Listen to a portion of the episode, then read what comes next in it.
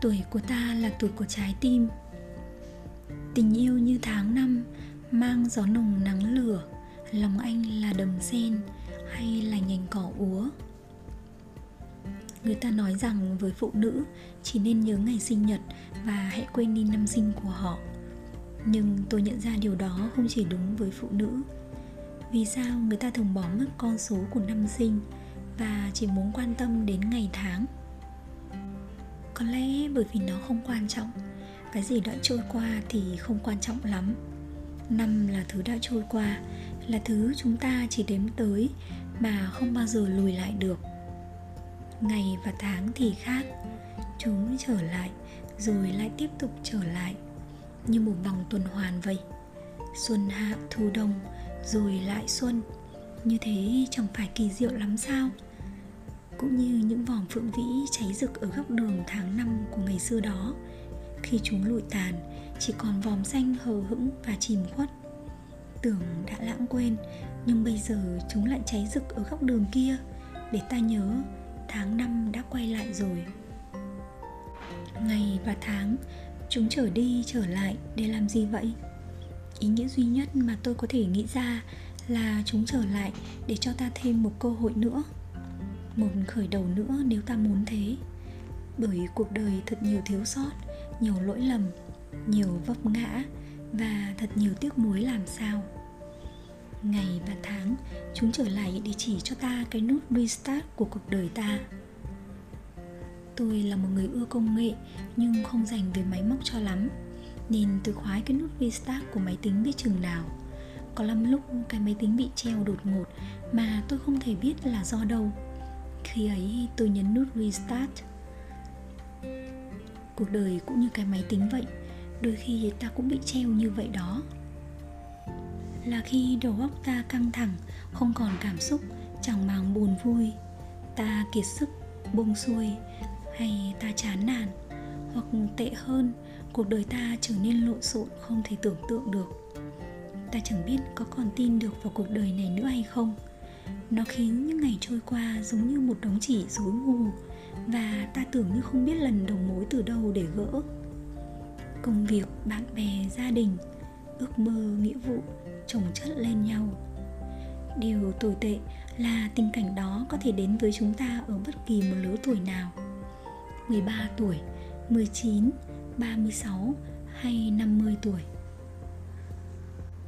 và rồi may mắn làm sao Ngày sinh nhật đến như một vị cứu tinh vậy.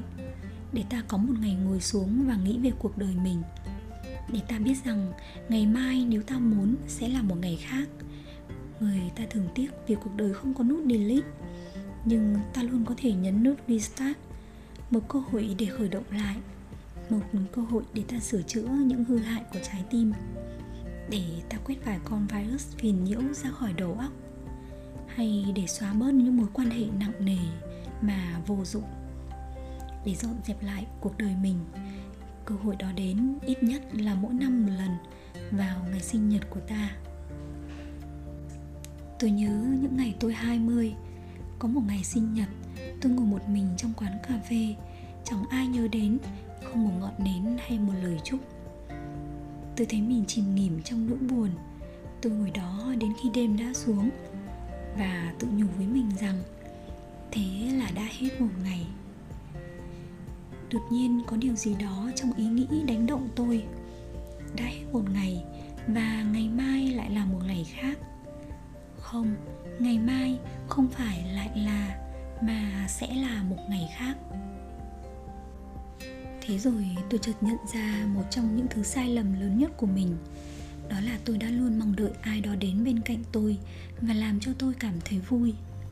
Tôi đã luôn dựa vào người khác để tìm kiếm niềm vui. Mong đợi một người bạn nhớ đến mình và rủ mình đi cà phê chẳng hạn. Hay là mong chờ anh chị em mua một cái bánh kem và hát happy birthday. Nếu có, tôi sẽ sung sướng, vui vẻ, tích cực, cảm thấy cuộc đời thật ý nghĩa làm sao. Nhưng nếu không tôi sẽ thấy thất vọng và dễ dàng để mình rơi xuống chìm nghỉm như con tàu Titanic vậy.